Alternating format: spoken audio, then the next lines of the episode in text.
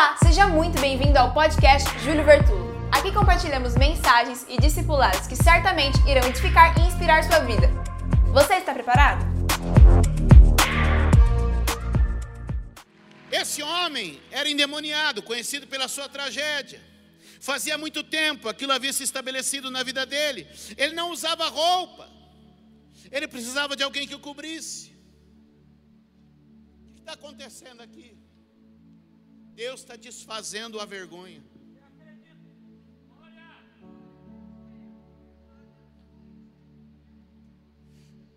Porque Ele é especialista em pegar quem antes era a vergonha para depois tornar a evidência. Porque onde abundou o pecado, superabunda a graça de Deus. E é no meio da tua fraqueza que prevalece a graça e o poder de Deus. Portanto, hoje, na sua debilidade, Deus está dizendo: aí é lugar para eu entrar. Você está dizendo: eu tenho fraquezas, eu não consigo. Deus está dizendo: é no ambiente da tua fraqueza que eu posso entrar e fazer de você uma evidência do meu poder. Levante a mão e diga comigo: minha casa, uma evidência do poder de Deus.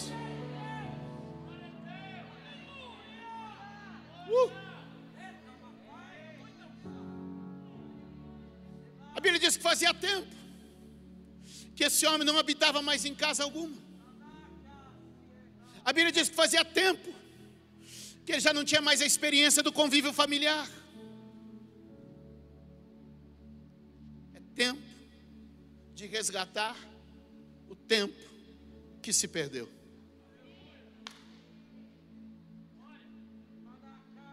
Aprende uma coisa sobre tempo, é óbvia, mas a gente tinha que entender melhor. Tempo não volta. Se tempo não volta, o passado não muda. Se o passado não muda, o que posso fazer?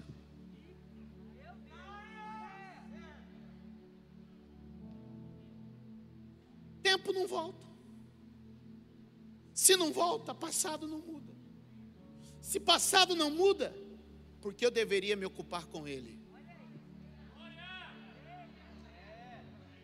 Na vida familiar você precisa ter dois tipos de memória. Uma que você ignora e outra que você considera. Em Lamentações, capítulo de número 3, o capítulo é dividido exatamente ao meio. A primeira parte, ele diz assim: Quando me lembro destas coisas, minha alma se abate dentro de mim. Mas aí vem a segunda parte. Aí ele diz assim: Quero trazer à memória o que me dá esperança. Agora, o que, que me dá esperança? Que a gente decora só esse.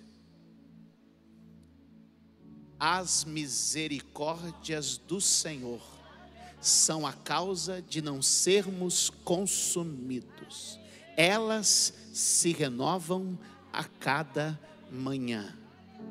Qual é a melhor definição de misericórdia? Eu lhes digo: misericórdia é quando Deus não me dá o que eu mereço. Qual a melhor definição de graça? Quando Deus me dá o que eu não mereço. Misericórdia é quando Deus não me dá o que eu mereço o que ele está dizendo?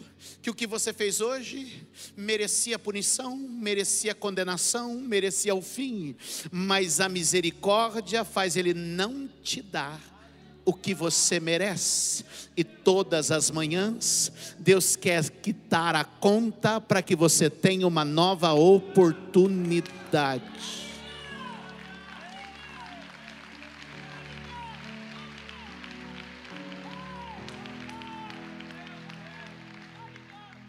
É a gestão do tempo que faz a diferença num relacionamento. Eu lhe falei aqui, você ficou assustado como o seu Oswaldo e Dona Maria conseguiram ficar 73 anos casados. Primeiro, aprende a contar a cada dia. Não deixa pôr o sol sobre a tua ira. Aprende que cada dia a misericórdia se renova, tudo é novo. Aprende a contar de uma semana em uma semana. Seis dias trabalho, um dia descanso. O que, que isso quer dizer? Tenha um ciclo de intensidade. Aprende a contar de sete em sete anos, quando toda a dívida é sanada. Aprende a contar de 50 em 50 anos, quando o jubileu acontece e tudo volta. Aprende a contar de ciclo em ciclo, como a Bíblia vai instruindo. Salmo 90, 12. Ensina-nos a contar os nossos dias de maneira que alcancemos um coração sábio. O tempo não volta, passado não adianta. Outra coisa, o tempo não para. Se não para, ora, eu não posso estar preso ao fato de agora. Se eu não posso mudar o passado, nem posso estar preso ao que acontece agora, para onde eu tenho que olhar?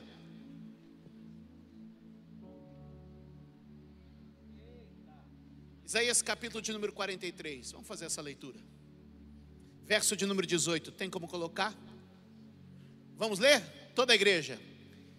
Esqueçam o que se foi não vivam no passado. Uh, verso 19, põe para nós. Vejam, toda a igreja, isso é profético. Vejam, estou fazendo uma coisa nova. Ela já está surgindo. Vocês não a reconhecem. Até no deserto vou abrir um caminho não é o passado nem o presente, é o olhar para o futuro, e Deus está dizendo: esse deserto vai florescer. Uh! Ah, meu Deus! Oh! Oh, rededebadagasho, rededebacadarabagai, Correntes do passado estão caindo por terra, fatos do presente não estão mais te acorrentando. Uma proposta de uma família para a vida toda está se registrando nestes dias de conferência. O céu se abriu para curar a família. Ah, Lebarachô, tem visitação de anjos dentro de casa agora tem visitação de homens em lugares de morte agora. O texto diz que este homem, endemoniado, que há muito tempo não se vestia, nem habitava em casa alguma, mas era levado aos sepulcros. O texto mostra a diferença entre o lugar de morte e um lugar de vida. Minha casa é lugar de vida. Minha casa é lugar de refrigério. Minha casa gera vida, minha casa gera vida. A potência da vida está no casal. Você já parou para pensar a obra extraordinária que é o ser humano? Você já parou para pensar o poder extraordinário do sexto dia da criação, quando Deus forma o homem? Parou para pensar? Que coisa fantástica! Tudo que somos. Agora Deus fez isso uma vez só. E depois, Ele pega o poder do sexto dia, que criou o ser humano, chama um casal e diz: O poder que eu usei para criar seres humanos agora é de vocês. Vocês são geradores de vida. Se você está com a sua esposa, pega na mão dela e fala: Nós somos geradores de vida. Se você é casado, levanta a tua mão e diga: Nós somos geradores de vida lá em casa. Uh! Numa família abençoada há poder para gerar vida. Levante as duas mãos e diga: Minha casa é lugar de vida.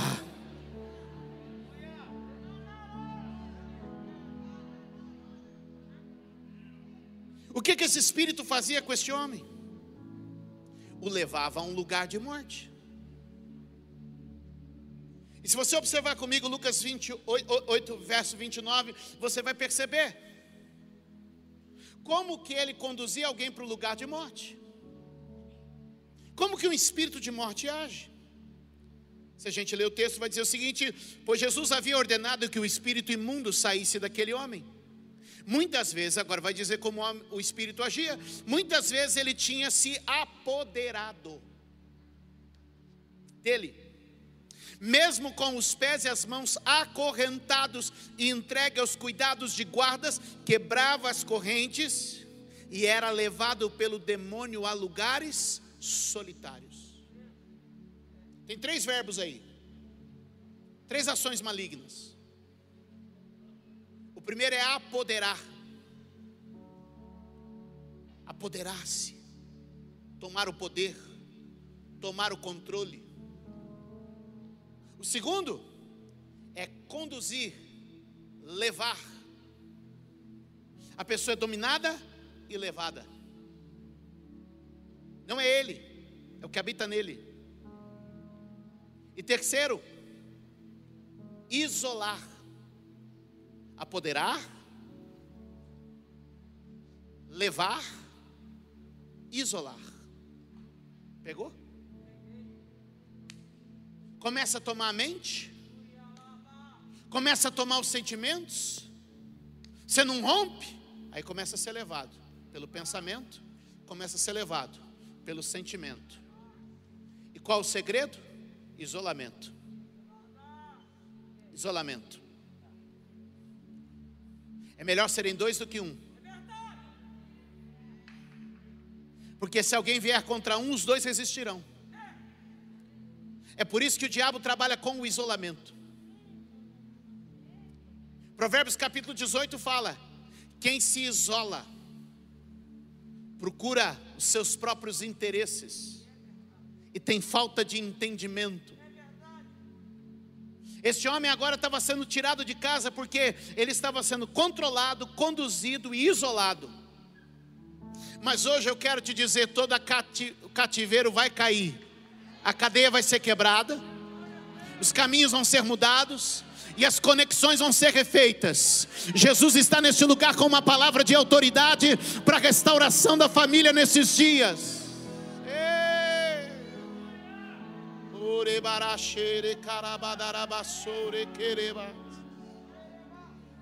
Uh!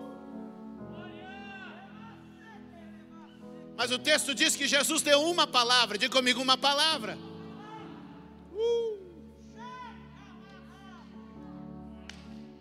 Deu uma palavra e o demônio saiu, e os demônios saíram. E logo as pessoas começam a ir e ver o que havia acontecido, e eu quero que você olhe comigo o verso 35. E o povo foi ver o que havia acontecido. Grite aí para alguém perto de você: tem algo para acontecer. Profetiza para mais alguém: tem algo para acontecer. Eu sinto o ambiente. Quando se aproximaram de Jesus, viram que o homem de quem havia saído os demônios estava como? Assentado aos pés de Jesus, vestido e em perfeito juízo. Aleluia!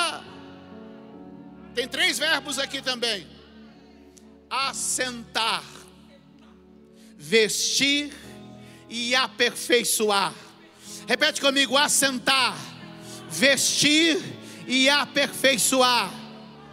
Assentar é posição. Deus vai tirar da vergonha e colocar em uma nova posição na presença dEle. Vestir é honrar, a vergonha está sendo coberta e a honra está chegando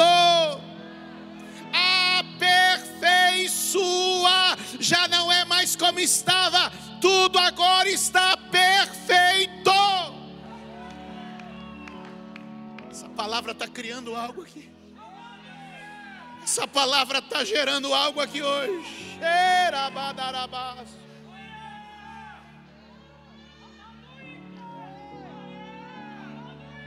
A posição vai mudar. Antes era ele o homem dominado, mas agora é o homem em perfeito juízo. Antes era o homem envergonhado, mas agora é o homem novamente trajado. Antes era o homem prostrado, mas agora é o homem assentado. Qual a diferença? Assentar quer dizer uma cadeira, cadeira quer dizer autoridade, autoridade quer dizer posição, posição quer dizer herança na mesa do Senhor.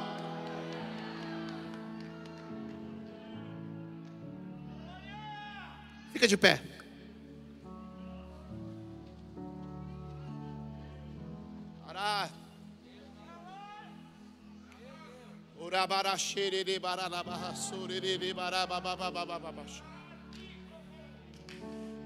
Candere bacio, rede de core de mandara bahashere de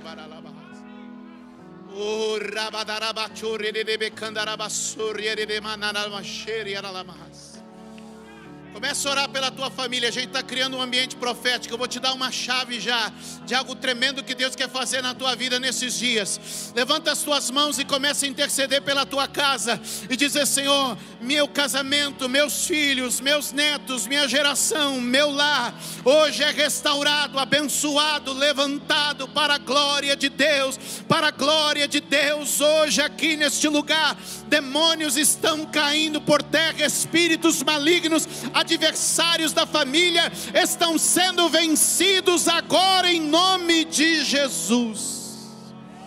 Pedimos a reconexão das famílias, a reposição do lugar e a honra cobrindo toda a vergonha. O dia da restauração chegou.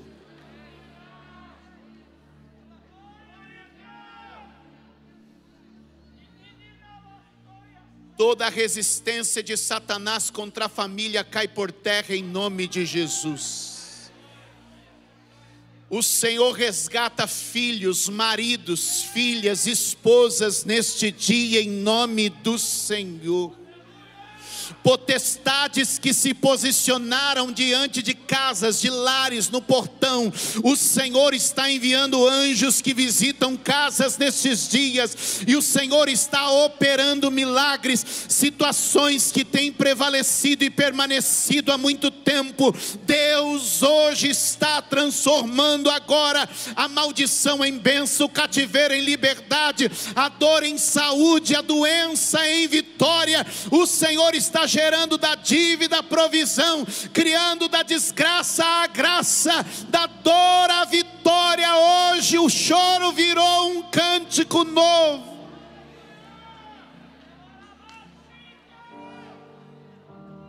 As boas memórias começam a ganhar lugar na mente. As boas memórias começam a ganhar lugar na mente. Pessoas presas ao passado são livres, pessoas acorrentadas a um fato do presente começam a caminhar de novo. O futuro profetizado é real. Deus não mentiu. Deus não mentiu no sermão do seu casamento. Deus não mentiu no voto que vocês fizeram. Deus não mentiu no livro que você leu, na palavra que você meditou. Ele está levantando hoje do meio das trevas esta luz. Há um ambiente de milagres aqui.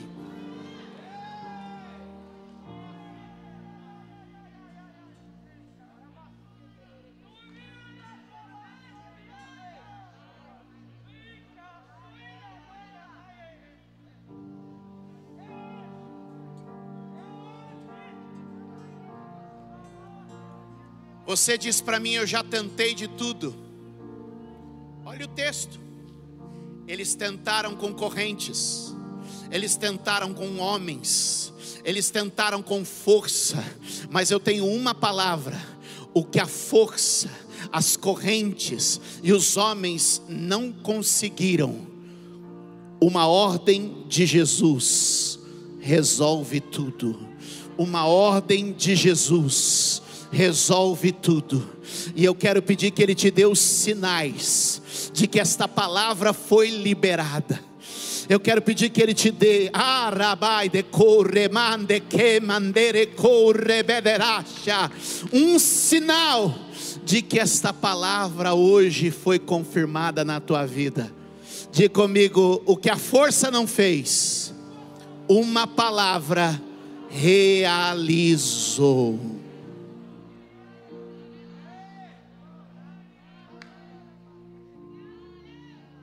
Quando tudo aconteceu, Jesus ia embora. E ele disse: Deixa eu ir com o Senhor. Ele falou: Não, não. Deixa eu te explicar. O outro espírito tirou você de casa. O meu espírito vai levar você de novo para casa. O engano tira você de casa. A soberba, o orgulho tira você de casa. O espírito de morte, de isolamento, de violência, de miséria, imundícia tira você de casa. Mas o Espírito de Deus traz você de volta para casa. Deus está encaminhando você de volta para a tua família. E Ele disse: Vai, vai para contar o quanto Deus fez por você. Você vai voltar para tua casa hoje, e vai ser o testemunho do milagre. Você vai voltar para tua casa hoje, para dizer o quanto Deus fez por você.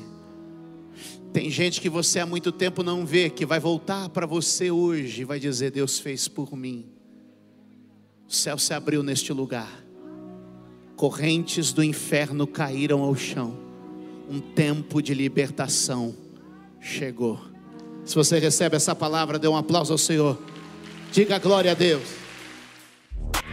Obrigada por ouvir mais uma mensagem. Deus abençoe sua vida.